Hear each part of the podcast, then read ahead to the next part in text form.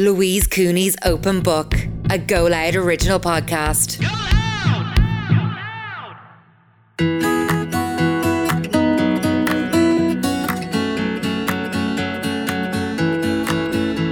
Hi, guys, welcome back to Open Book.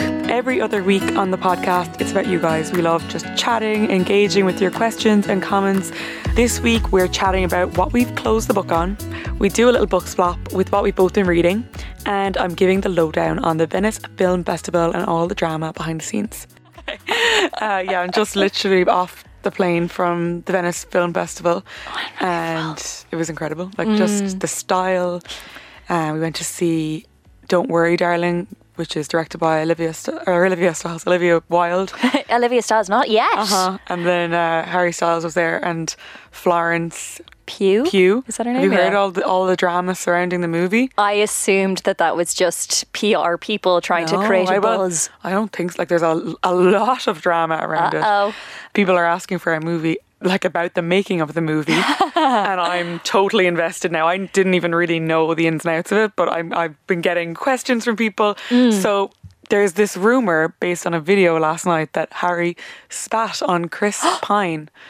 Which What? I literally have a video of the moment, and I'm like, I really don't think that happened. But you know the way people love a bit of drama, so they Yeah, want to believe it. Also, with deep fakes, you know, you could really make something out of nothing. So I'm going to do a brief synopsis of what actually Uh-oh. happened. Okay? Okay. So this they started filming this 2020. Okay. Olivia got Florence on board. She had Shia LaBeouf as the main character. Okay. Did you know that? No, I didn't. So Insider's Florence info. had a. I, the rumor is Florence had a problem with working with Shia LaBeouf because he is being brought to court for abusing his ex-girlfriend. Yeah, he's a pretty controversial character. I don't know too much about him, but yeah, mm. she didn't feel comfortable apparently. So then Olivia sent a video to Shia saying, Shia, please, you know, give this, you know, another chance, think about it. Maybe this is the wake up call Miss Flo needs, little Miss Flo needs something like this. And Shia released this because I think Olivia lied about it and said that he, he was fired, but he actually decided to leave.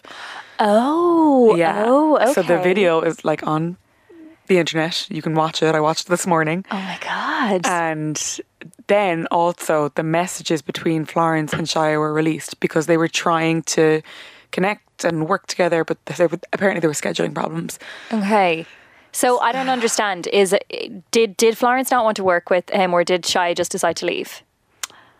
I think a little bit of both. And why is Chris Pine in it? And why is he spitting? Basically, there's a lot of controversy between all the cast. Like even last night, Florence wouldn't look at Olivia or like No way. Like she hasn't done any PR around it. Another like skewed this is that Olivia was married when they started, or sorry, she was in a relationship with somebody. Okay. and Florence wasn't comfortable with the relationship that her and Harry developed throughout. Oh my god, much drama. And on screen, it's Florence and Harry. So I'm like, and she's oh. directing this. Olivia's directing this. oh, yeah. merciful hour. I did not There's know a there lot, was so and it's like trying to make sense of it. There's definitely awkwardness there Yeah, yeah, yeah. But can you see that on the screen or could you just see that when you were on in the person? night. I think you can Okay. kind of. Yeah. Oh my god, I Yeah, love that you had a front though. row seat to this Hollywood drama. I know it's actually very, Amazing. very entertaining. But uh, the movie was The movie's fine, but it's the drama surrounding It's it. more that's the drama surrounding it, and like it's a gorgeous film. Like it's you know it's shot really well. The costumes are amazing. The set's amazing. Casts are beautiful, but the storyline wouldn't really be for me. It was kind of out there, you know. Okay, and I okay. know that it's it's not getting the best reviews in the world. Okay, but also okay. with so much hype around it, I feel like that you know Yeah, it's kind of disappointing, I'd say, um, from Olivia's perspective, though, as well, that there's all of this. You know, this is her directorial debut, isn't it? And like, I don't know, it just feels now it's all so tainted by just like petty behind the scenes and like you know the the whole romance between her and Harry and all of that. It's like, oh, good. and mm, she's really feminism. coming out as the bad guy, which is probably just the media story, do you know. Yeah, probably. Damn the media. Mm, I, know. actually am a member of the media. Um, so that's in your good books. Yes. Very good. Um, in my good books this week, I actually, well, my it's a bit of a good books, bad books one. Um, my phone, I don't have any storage left, and it's the most irritating thing. The issue is with my job, I have to take, I have to use my phone a lot, and it's taking up a lot of space. Then all of this different Yeah. media. So, but every time I have to take a video, I have to delete like a million different things. So then finally at the weekend, I was like, okay, I'm just going to do a, a complete clean. And um, I tried to go through my my apps and just get rid of loads of stuff. So then I came across my period tracker app, Clue. And I was thinking about deleting it. And then I realized this is the most amazing app on my phone. Do you have a period tracker app? Yeah. What do mm-hmm. you use? Period diary, I think. Well, Clue, I have been using since 2017. So it has more information on me than my doctor would have. Like it has a serious amount of my data. regularly? I update it almost every day. Oh wow. Yeah, and it's gotten so clever now. It can predict when I'm going to be in, you know, a bitchy mood, so I can say to my no friends, way. like, "Yeah, maybe I'm not going to make dinner this evening." Oh God, so um, cool. Or like, you know, if I have a headache and I put it in, it'll tell me, "Oh, well, you're at this phase of your cycle, Okay. so your horm- hormones are doing this." But I was listening to the Guardian podcast, which is Today in Focus, Mm-hmm. and they were saying that many women in the states are actually deleting their period tracker apps because with the situation with Roe v. Wade and abortion being outlawed in a lot of different states there. Because the data on period apps like Clue, which literally knows everything about me, um, it's just like downloading any other app. Like, do you read all the terms and conditions? No, you're just like, oh yeah, grant.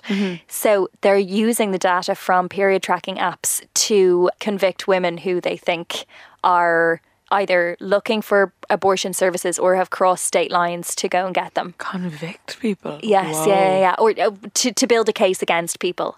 I Um, didn't understand that was like what was happening. Yeah, yeah, yeah. Well, I don't know a huge amount about it, but I know that at least in 12 states over there, it's now outlawed. And so women are traveling to. And you can actually be punished for that. I think that that's the way it's going. Yeah, yeah, yeah, I certainly. I feel like we're going backwards in time. Oh my Um, god. So Clue is in my good books. How do we spell clue, by the way? Because obviously I have a clue as well. Oh yes, I'm so sorry. um, clue as in like get a clue.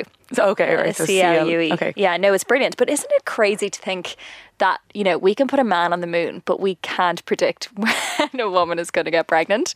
Like, the apps in this area, I think, are working really well in femtech to try and beef up medical research when it comes to women's health because we're we're years behind men's health essentially when it comes to it. So you know Hazel Wallace? Do you follow her, the food Um, medic? I do, yeah, I do know her. Yeah, yeah. yeah. So she released a new book about Oh. this. Her new book is called The Female Factor. So she's a doctor. Yeah.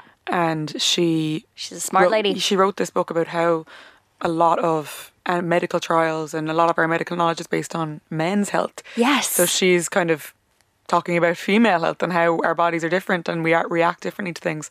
So it's really interesting. So I must I must pick it up and have a read of it because Definitely. Yeah. Like, I think we're so in the dark when it comes to our own health. And I think women were always seen as more hormonal men. And Mm-hmm. so, oh, the, you know, the medication might work differently. And, but the thing is, if you don't have women in the trial, then you don't know that the medication is going to work differently when it's actually used on a female patient. Mm-hmm. Yeah. And I think another thing that's really interesting is that, like, a heart attack and a stroke can look different in a man and a woman. We're hearing a lot about women who are being diagnosed with autism in their 40s and 50s because it presents differently in women than it does to men or girls than it does to boys. Oh my god, wow. Yeah, so it's really fascinating. I must pick up that book. That's a good reminder. Yeah. Okay. In my bad books this Oh. week, every time I go on to any news outlet, right, people give out about Meghan Markle a lot. Yeah, people don't like her so much. I know. So I got a snip. I heard a snippet of her new podcast. And Archetypes. Yeah, and with Mariah Carey, which is so random, isn't it? Like, Very random, but then when you hear that the theme of that episode was diva, it's like, okay. why would she do that for her first episode? It was her second episode. Her Oh, first okay. episode was with Serena Williams, and it was about um, the misconception of ambition. Okay. Have Hmm. you listened to them? So I listened to a little bit now. I'm not the biggest Meghan Markle fan, but I do I do think it's gotten a little bit too intense. Especially the Daily Mail had up her speech that she made at the One Yeah, I World heard Summit. she was, but the Daily Mail hate her. So I, I Yeah. Mm-hmm. So this is what's in my bad books. I don't know where to stand. I'm like, are they like, is she really this bad of a person, Mm-hmm. or, or are the media ganging up against her? I think that um, the UK media and the US media had very different opinions of her, but now the US media seem to be kind of tearing her to shreds, and so now Yeah, it sort the of US feels like on her. Well, she hasn't really helped herself, to No, be fair. okay. I mean, just like the timing of it all is like, you know, the Queen isn't even coming down to greet the new Prime Minister because she's Sick. quite elderly now. Yeah. And she's clearly, we're, well, we're getting hints in the media that she's not in the best of health.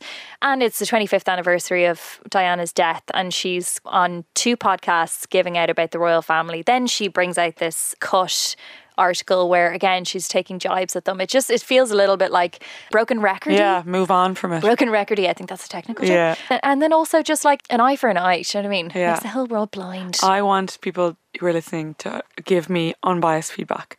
Whose side do I take here? Yes. you should put a poll up. Honestly, I don't think she would do very well. I think, No. uh, well, my issue with Meghan Markle is just that she's a little syrupy for me. Like, I feel like she's quite fake. But she might not be fake. That's just my my interpretation I of her. And I think. Irish people have like a real radar for that. They're Yes. like, oh, come on to yourself. She probably just shouldn't shine a light so heavily on herself if she wanted to step back, I guess. Yeah, it's the the contradictions in there Yeah. as well, and the it's very hypocritical to be inviting the New York Times magazine or the New Yorker magazine, one or the other, into her home to literally pick up her son from school when she's saying she wants privacy, she doesn't want to be in the media. What's very Mm-hmm. obvious about that for me is that she wants to control the narrative in the media Yes. as opposed to actually want to step back. So that's another thing. Didn't she ask them to say a certain thing? They she asked the New Oh, Yorker to describe the sounds she was making in this particular way. Yeah. she doesn't do herself any favors. Let's There's leave my it there. my deep dive for this evening is going to be Meghan Markle focused. Oi, oi, oi, oi. so yeah, send in thoughts, opinions, unbiased articles so that we can make a decision on her. Yes, exactly. Yeah, or we'll decide on our opinion on Our Meghan judgment, Markle. yeah. yeah. The, the jury is still out. Okay, so what is in your bad books this week, Sarah? My bad books. Oh, yeah.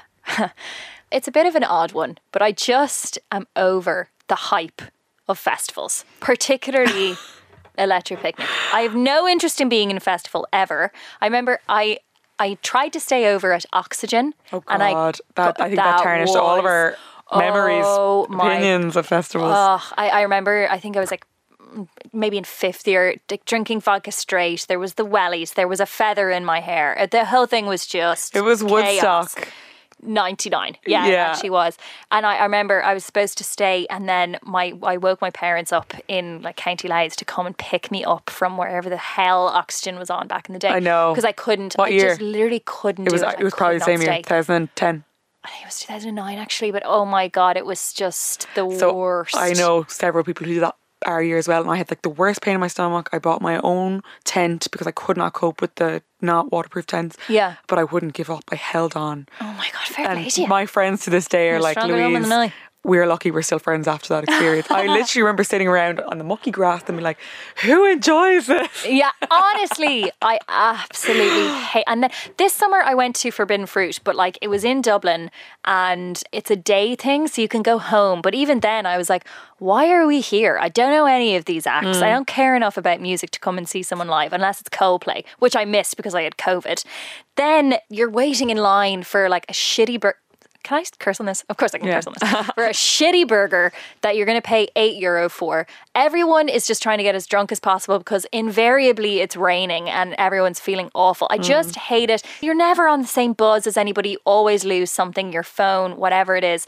Honestly, I saw everyone going to Electric Picnic. I went to the National Concert Hall and I watched Room with a live symphony orchestra from Nice. RTE. I had an absolute ball. It was dreamy. The weather was was- bad last weekend, though, wasn't it? yeah, and then there was everyone posting on Instagram what a great time they were having. I was like, you guys are crying yourselves to sleep. I know that the, the wet on your face is from tears and not rain. I had a blast. Lenny Abrahamson was there. The author who Oh, wrote yeah. Room Yeah, was yeah, yeah. there. Oh, The guy who wrote the score was there. It was a beautiful evening. I ended up sitting next to the author, mostly because I'd actually stolen her seat. Oh my God, no way. Anyway, either way, I had a dream, and I just feel as though everyone is going to these festivals, pretending that they enjoy them, and perpetuating this idea that you can't have an Irish summer without going to one of these honestly horrid festivals. horrid. I feel like we're going to get some opinions on that. I've never been to a festival that I've enjoyed. My view on festivals is the same as my view on Vegas. Have you ever been to Vegas? Four times. What? I love Vegas. I hate Vegas. I hate Vegas. I remember showing up to Vegas. We arrived. We were all in this big truck thing. We'd come down on the J1 from LA. We arrived in at like 10 a.m. We came the back way into Vegas. And I remember literally looking around. I think someone has a video of it. And I was like, this place is a shithole. And I stand by that. It's awful. We were there for four days. I tried to leave every single day, but No there was way. never any room on the bus. So I was there twice for work uh, and twice just for fun.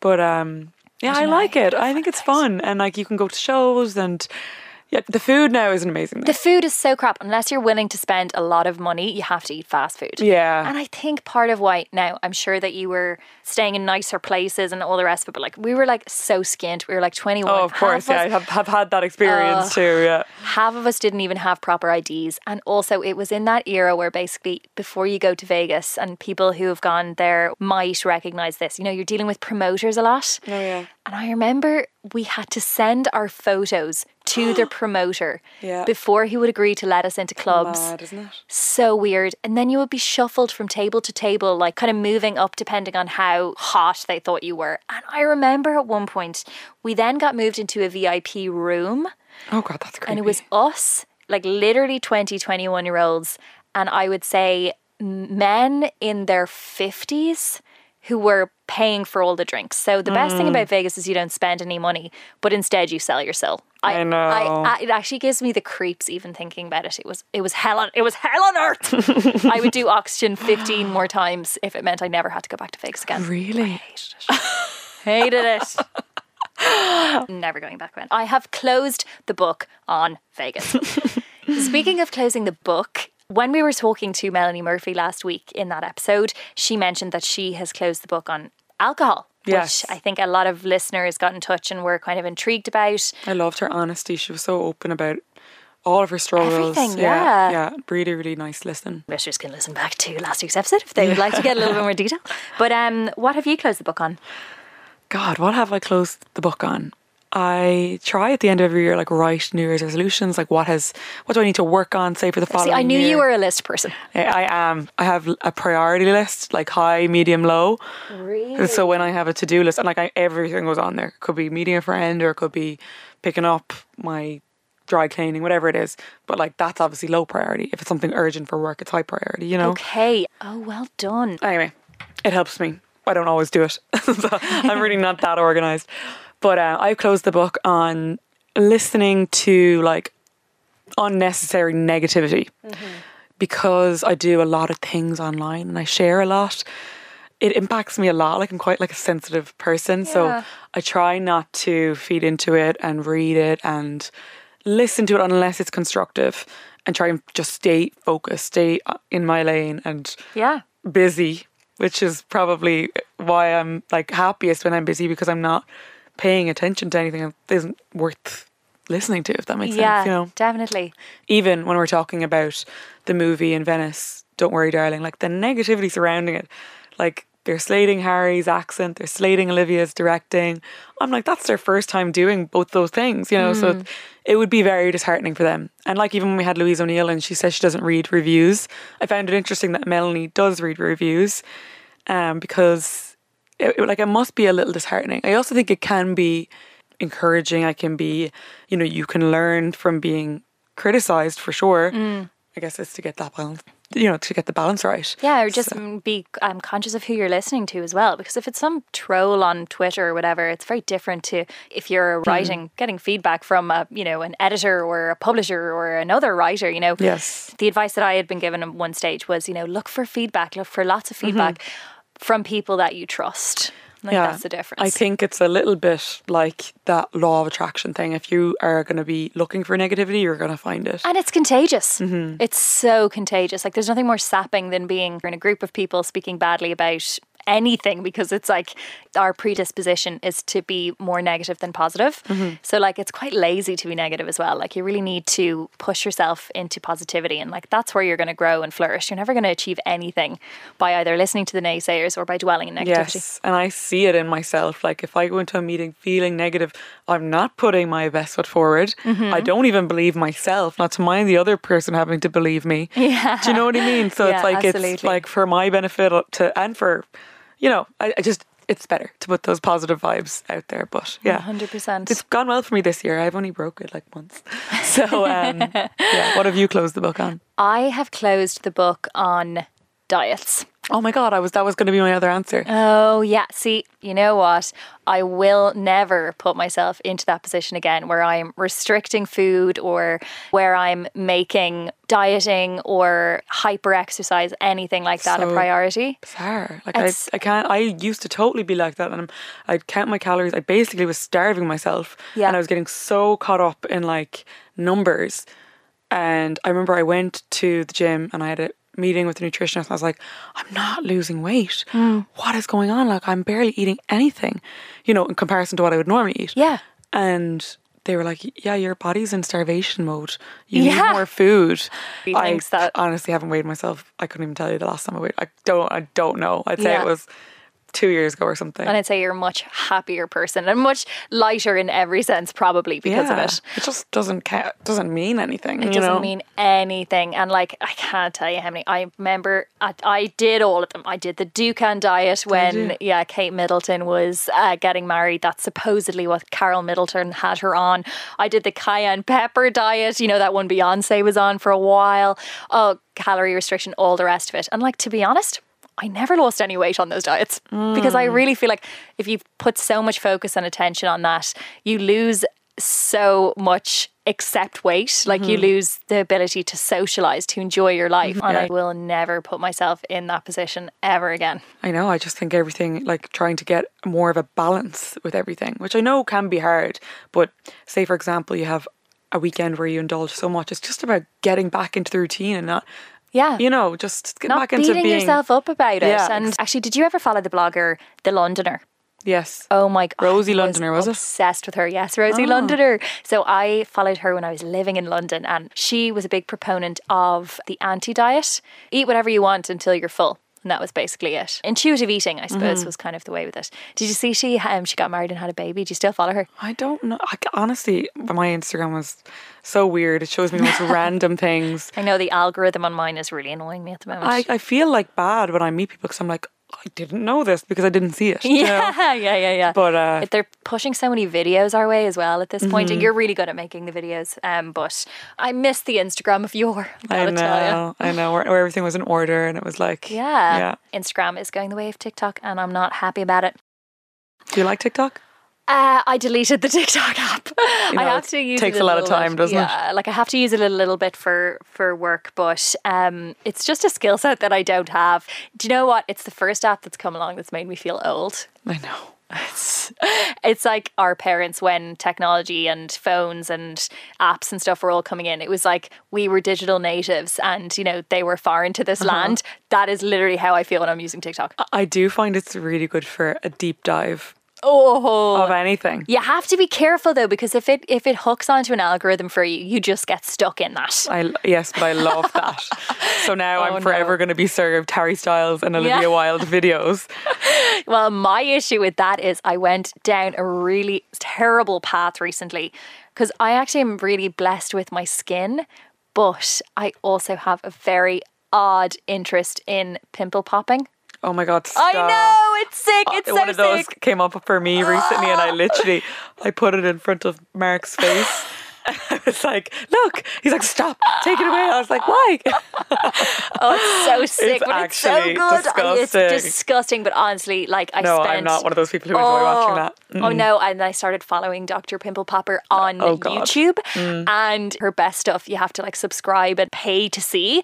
And I ha- remember I had my debit card out. I was about to pay, and I was like, "Who the hell am I? what you kind actually- of a sicko am I?" You actually enjoy watching it, I don't know. I don't know whether I'm enjoying it, but I'm addicted to or you're it. fascinated by Oh, it. yeah, yeah. So I had to get rid of TikTok in the end. Anyway, it was just, it was, it was, it was bringing up a really strange part of my psyche. Okay. So um, I've also closed the book on Dr. Pimple Popper's videos. well, I'll, I'll have to after this. So, what have you been reading this week? So at the moment, I'm reading this book called The Promise. oh, I've heard of this. Oh, have you? Yeah, yeah. So it won the Booker Prize last year. Mm-hmm. And I'm on a bit of a Booker Prize buzz at the moment because they've released, is it the short list or the long list? I can't remember which. But what I'm doing at the moment is I'm reading books that are sort of outside of Europe. because I feel like I haven't done enough traveling in my life. So I kind of want to travel with my literature. So The Promise is set in South Africa. Cool. And yeah, it's um the premise of it I suppose is that there's this family and they're a white family in South Africa and the mother is dying and her maid who lives in a property on the farm looks after her so well and like is so caring and compassionate to her in her last days. And so her dying wish is that the house that the maid lives in will be given to her to be her own family home when she dies. And the husband agrees to this but the promise is never fulfilled. And every section of the book because there's no chapters every section is coming back to that promise. And the fallout from it not being fulfilled, the impact that it has on that family. But because South Africa goes through these incredible changes over the 20 years when it's set, you're kind of really getting an insight into what it was like on the ground as things were changing. Like Mandela gets released from jail at one point during it, and there's a certain amount of funerals, and the rituals all change because in the first funeral in the book, no one who was black was allowed to attend the service. And then by the end, they're sitting in the same pew. It's really fascinating. Cool. Yeah, um, but also quite heartbreaking as well. Okay. Oh, that sounds really interesting. Yeah. Have you finished it? I'm almost finished it. It's one of those books that I'm teasing myself to the end of it. Yeah. Like I, I almost don't want to finish it, which has been the way that the last couple of books have been for me, which has been really nice. I love a book like that. Yeah, Yeah. You're trying to like drag it out. I know. But what is on your nightstand this week? So, Book Lovers, the one we're going to do for book club, is on my nightstand. But I was conscious we didn't actually say where we were going to read to last week. Yes. I've read a few chapters and I really like the, the style of the writing. Okay, great. Yeah, but uh, let's let's set a realistic goal for two weeks' time. Okay. Let's go to chapter fourteen. It's just under halfway through. Okay, great. 150 pages. By now, hopefully, most of you who are going to get involved have the book, and yeah, it's a nice, it's a nice read. It's light and it's, you know, it's it's not dark, which is Yeah, I think we nice. that. But um, I also was listening to Tuesdays with Morrie. Oh yes. I just couldn't wait. I was, I was like, you know what, I need something kind of nice to Yeah, listen to. yeah, yeah. So, what is it about? so it's about a college professor that he's a very like inspirational man. Morrie is his name, and he has kind of been there for a lot of students throughout his you know teaching career and then afterwards as well, almost like a life coach. Mm. So this guy Mitch, after he's finished college, promises he'll stay in touch, and he doesn't. He gets carried away with work. He's really busy. He's running around. Work is everything. He's trying to compete with. He's a sports journalist trying to compete with these famous athletes that he's you know interviewing and try to you know have as much money of them as them as you know big houses the cars even though that's not necessarily what makes him happy so then amari gets sick and Mitch runs into him. He's mortified to meet him. He's like, "Oh my god, I said I'd keep in touch and I didn't." But they arrange to work on a last thesis together, which is kind of like running through what's important in life, like from somebody who's on their deathbed, you know. So they go through like family, work, um, all these different aspects of life, like relationships, marriage, like all these things. And Morrie kind of just breaks it down, like what's actually important. And I think it's it's really nice to listen to because even though we all know it, well, maybe we don't all know it, but like it's nice to be reminded, you know, and it's nice to listen to that stuff and be like, okay, yeah, you're right. You know, nobody on their deathbed says, I, I wish I worked more. You're making me emotional It's, it's lovely. It's a, re- it's a nice read, you know. So what we said because um, I'm actually getting emotional. Are you? yeah. Oh my God.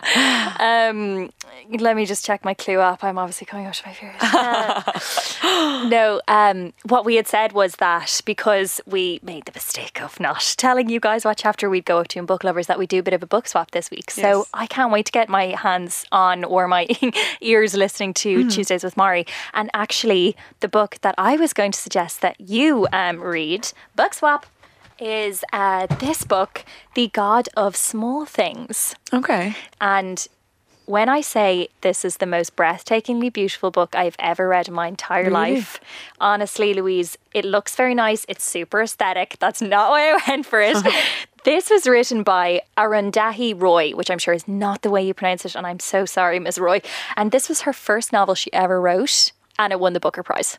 it's set in Kerala in India. Mm-hmm. And really interestingly, it's a family over there who aren't Hindu, but who are Syrian Christian. It's a family drama, but because of the place it's set and the time it's set, you learn so much about India, the caste system over there, the political changes that were happening in the 80s and 90s. It's written a lot of it from the perspective of these two seven year old twins. And so it's a really beautiful insight into a very difficult world. Um, I think you'll love it. I'd love to know what you think about it. If you don't enjoy it, I'm not going to insist that you finish it. You can certainly feck it. Did you fly through it? Yeah, that was another book now I really didn't want to finish. And you know what? It started the most beautiful conversation when I was in Bread 41 the other day, sitting at the community table with these Americans. So that's the other thing about reading. I think it's just a really lovely way of connecting with people that Yeah. you might not necessarily have anything to talk about or, Yeah, you know. it's an amazing way of like learning about different things. Absolutely, so yeah. Excited. It gives you definitely a new perspective. Yes, and empathy as well. You know, like Yeah. I think is a really lovely way of getting an insight into somebody else's perspective or um, situation in life. And it gets you off your phone. There you go. anyway, um, will we look ahead at next week? Next week, I'm so excited for this one. We have Nathan Anthony, better known as Bored of Lunch. He is an Instagram star slash TikTok slash all of the other social platforms, but he's really like kind of a chef, I would say, but a more like approachable chef because Yeah. he does really like easy to make recipes for air fryers and slow cookers mainly. And he works full time, so it's about like creating meals that are that make your life easier and that are really tasty and quick to make. He's got a cookbook coming out, so that's why Wow. we said we'll have him on, learn a little bit about you know his background and chat to him about some of his favorite cookbooks, and it's really interesting. And I am literally going home to buy a slow cooker after it. So Really? yeah, I'm like totally influenced by him. Hashtag influenced. He's also our first man on the podcast. Finally, Finally, so uh, he's he's doing it for the boys. Um, so let's take a quick listen. In the story of your life, what has been the biggest plot twist, do you think? Um, I think that probably um, doing a degree and then doing a master's and having a very corporate job, a completely different angle from food, like having this lockdown food blog that has completely taken off and has allowed me to be a food author, which is actually really weird. Like even now that I people say, and I, and I know I said this at the start, people like, can you believe that like after two years and like after the pandemic that you're actually writing books, like food books? Can you can you believe that? And it was funny because we had a meeting this morning in, in work and uh, our HR senior manager was over and we'd done a bit of a round table. She was quite new to the business and our director said, well, we go around the table, tell um, Ruth a bit about yourself and an interesting fact. And I would never, I get, I'd be a wee bit scundered about it. I try and keep it very separate. And I was like, oh, my name's Nathan and introduce my role and what I do. And then I said, oh, an interesting fact about me is I'd done a master's whilst um, I was working um, at the company. And the director's like, are you for real? Are you actually serious? That's what you're saying? Like, why are you not telling us, everybody in this room, that you're you're doing these books now and that you've a, a book on Amazon and all this? So um, I definitely think that would be the biggest plot twist, like to come from a corporate job and, and then to be a food author. And it's so it's so it's it's strange, but like, do you know what? Opposites attract. That's what I always say, and, and it just works really well. Okay, thank you so much for joining, guys. Don't forget to get involved. Send us emails with all of your opinions, comments. I'm sure there'll be a good few after this episode. The email is openbook at goloudnow.com or else you can reach out to me on Instagram. Please don't forget to rate, share, follow, subscribe, whatever you can do to support us. Um, we're really enjoying these episodes. So thanks so much for listening and for getting involved. Talk to you next week.